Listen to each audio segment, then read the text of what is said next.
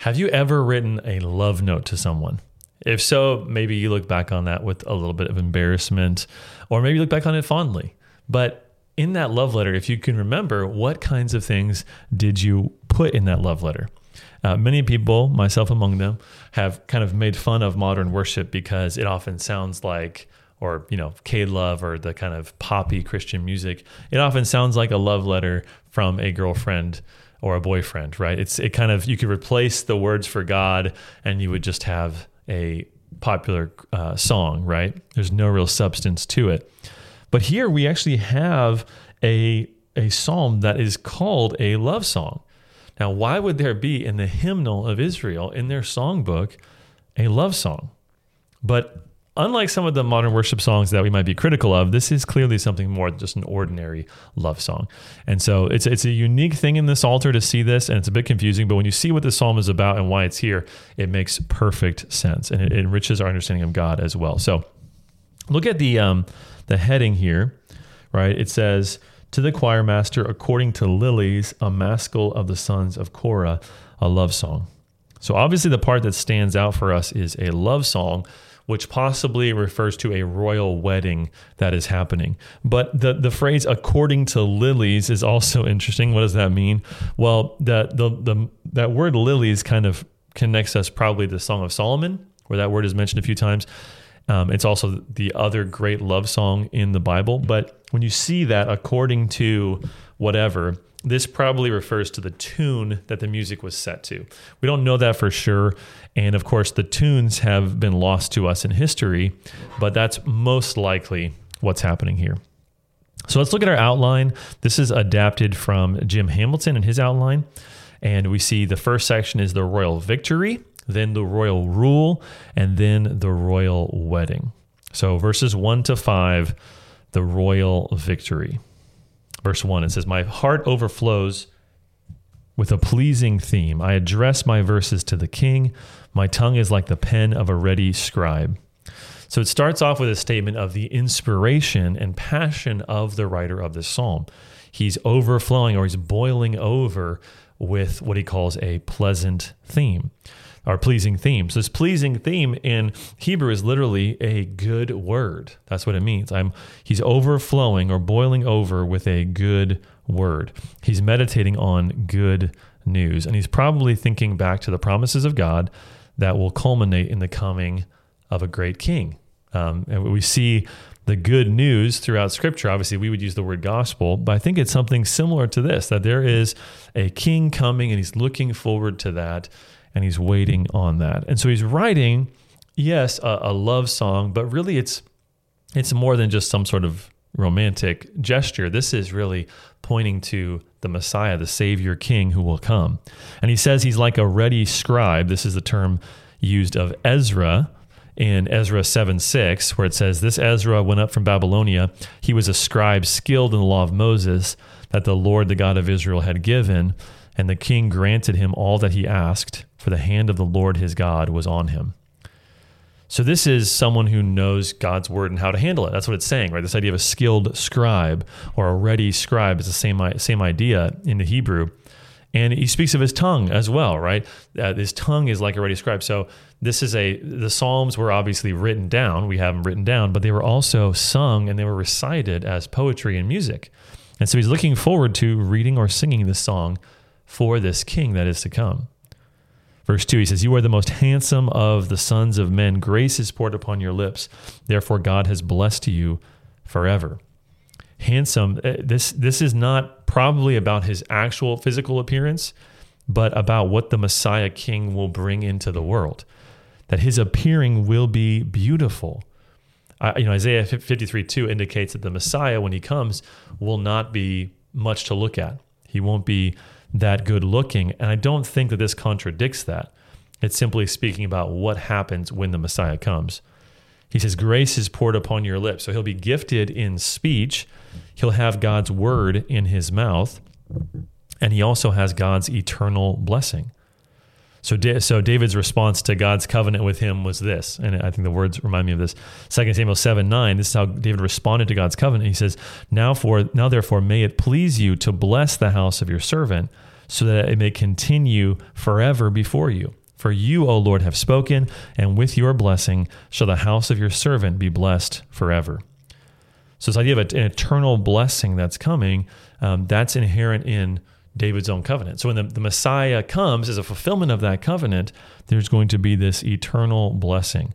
And so, as the psalmist is looking upon this king, we, we can see here he's looking to that future messianic king. Um, it also reminds us of of Genesis chapter 12, where we see the same thing, where Abraham is told that through him all the nations of the world will be blessed. So blessing is coming to the Messiah and through the Messiah. Verse 3 he says, Gird your sword on your thigh, O mighty one, in your splendor and majesty. In your majesty, ride out victoriously for the cause of truth and meekness and righteousness. Let your right hand teach you awesome deeds. Your arrows are sharp in the heart of the king's enemies. The peoples fall under you. So he begins to speak about the conquest of the king, right? He's speaking here about the, this battle, this conquest that is coming. He knows this coming Messiah will reign over the world and will conquer the enemies of God's people. So he can't wait for that to happen right? He's looking for that to happen. He says, for the cause of truth and meekness and righteousness. This idea of the cause of truth is literally the word of truth, and it has to do with things that are firm and fixed and unchanging. So he's, he's going out and conquering for truth, for those things that are faithful and, and sure, and meekness. That's the second thing, and meekness, which means humility or an accurate view of self before God. He needs truth and he needs meekness. And third, righteousness. Righteousness. This is a legal term and it speaks of having fulfilled all of God's commands. And so these three ideas, they're all related, right? This is the cause of the Messiah when he comes and conquers. But look at think about how they're all all, all related. Um, knowing God's word, knowing the word of truth, gives you a proper perspective. It gives you humility or meekness, which leads to obedience, to righteousness, right? When you understand who God is and you see who you are, it allows you to be obedient, it empowers you to be obedient. And obedience puts God and self into proper places. Obedience, by definition, is humble because it says that God's way is greater than your way. And so you bow the knee to Him. So the conquering might of the king will, will lead to the establishment of God's eternal kingdom. So we see that section first, which is the royal victory. And then we see in verses 6 to 9 the royal rule. The royal rule. Verse 6 he says, Your throne, O God, is forever and ever. The scepter of your kingdom is a scepter of uprightness. So God is suddenly inserted here, which is strange in a love song to the earthly king. But this is only strange if we don't understand 2 Samuel 7, right? Where God tied his earthly throne to David's I'm sorry, God's eternal throne to David's earthly throne. He said, David, your throne will be established forever. So God is tying himself to the line of David.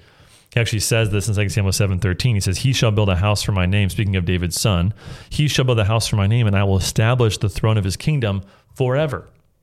So David's reign is going to be eternal. So as the psalmist looks to God's throne, he knows that the throne will one day be permanently united to the Davidic throne on earth. Those two will come together. Now, I'm sure he's lacking a lot of understanding as to how that happens, but, he, but he's now speaking to God because God is tied to the kings of the line of David. He mentions the scepter of God being a scepter of uprightness. That word scepter is really important as well. Uh, scepter is spoken of a few times in relation to the Messiah. So Genesis 49:10 is one of those key verses where it says the scepter shall not depart from Judah nor the ruler staff from between his feet. So Judah, the, the tribe of Judah is going to be the one to carry on the line of kings. They're going to have the scepter in their hands. And so that scepter is a is a pointer to the kingship of God, this future reign of David that culminates in the reign of the Messiah. We also see it in Psalm 2 4, where God is you know smashing them with the, the, the rod and then also in numbers 24 you can look that up later the author of hebrews actually quotes this verse in an interesting way and it's worth noting excuse me. Hebrews 1 8 says, But of the Son, he says, Your throne, O God, is forever and ever. The scepter of uprightness is the scepter of your kingdom. You have loved righteousness and hated wickedness. Therefore, God, your God, has anointed you with the oil of gladness beyond your companions. So it's an interesting, interesting quoting there, right? That that here the author of Hebrews is directly tying this love song in Psalm 45, he's tying it directly to Jesus Christ himself. So we can see that our thoughts about who this character is, that this love song is written to, it's not speculation. It's based upon what what's happening in this text. And and the God, of course, that's here that rules is that same king, that same Messiah, Jesus. Verse 7 You have loved righteousness and hated wickedness. Therefore, God, your God, has anointed you with the oil of gladness beyond your companions. So, this is the heart of a king. Right? You've loved righteousness and hated wickedness. And these are not abstract things, they, they really point to concrete actions.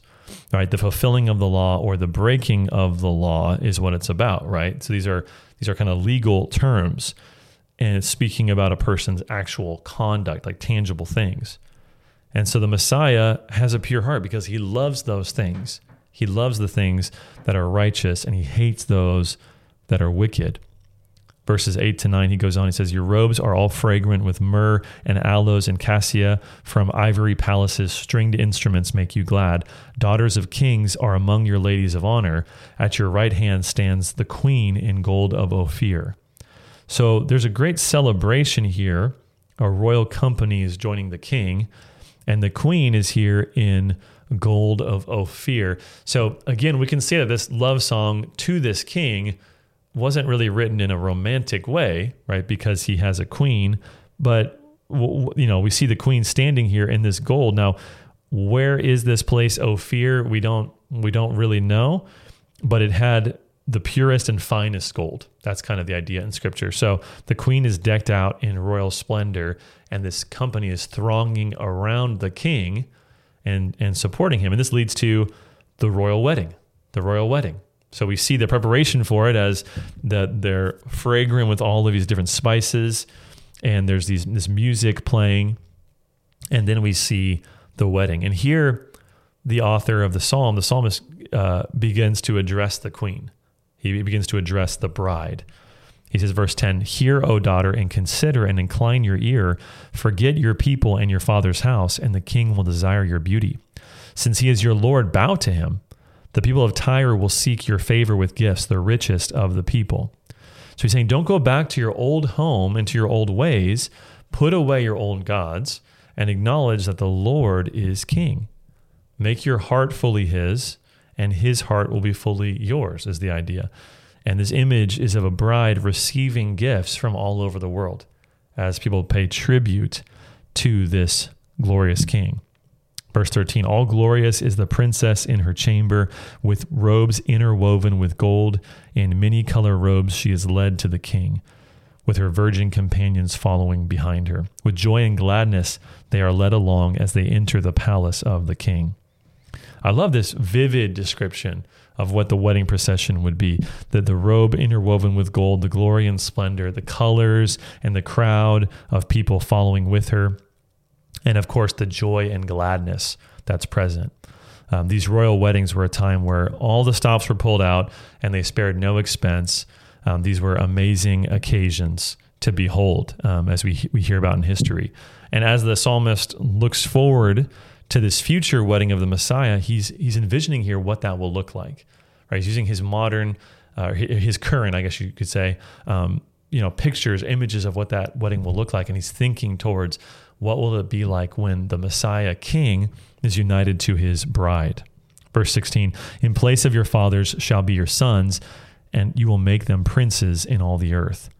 So the dynasty continues, right? In place of the ancestors, they're going to have descendants, right? So the, the Davidic dynasty has expanded its rule, right? It continues on, but it's also it's expanded in the sense of it's also in all the earth. Verse 16. And this is going to be a key phrase for the next few psalms. So so key into that. Um, that that they are over all the earth. So the Davidic dynasty has expanded its rule. It's brought the rule of God into all of creation. All of it is under the domain of the messianic king. Verse 17, I will cause your name to be remembered in all generations. Therefore nations will praise you forever and ever. It's kind of unclear in verse 17 who's in view here. Is it God or the Messiah? Because both have been sort of in view. But of course, we know that Jesus Christ is God. So ultimately, we can see this as speaking to the same person, uh, potentially. All right. Uh, 2 Samuel 7 9, God says, I have been with you wherever you went and have cut off all your enemies from before you, and I will make for you a great name like the great ones of the earth. So God promised to David to make his name great, just like he promised to Abraham. And now, really, he's promising the same idea. Your name is going to be great. It's going to be, though, even more, it's going to be remembered to all generations. Uh, for, for the rest of time and to all peoples, they will know who God is. So God's rule has expanded and his peace is over the entire earth, and all the nations will praise the Messiah King. So the psalm ends in a way similar to how it began. The king will be exalted and he will be remembered. And so remember for us, as we look at it from the New Testament context, right, the first coming of Christ was an incredible victory, but it was a victory that was in humiliation from the manger all the way to the tomb. Um, but it was the victory of God right? Jesus Christ triumphed over sin and death on the cross and in his resurrection, but his second coming will be an ever even greater victory. And as he brings to culmination all the things he began in his first coming, and it will end with this amazing wedding, right? The wedding feast of the Lamb. The bride of Christ will be brought forward. That's not some woman, right? That's all of us.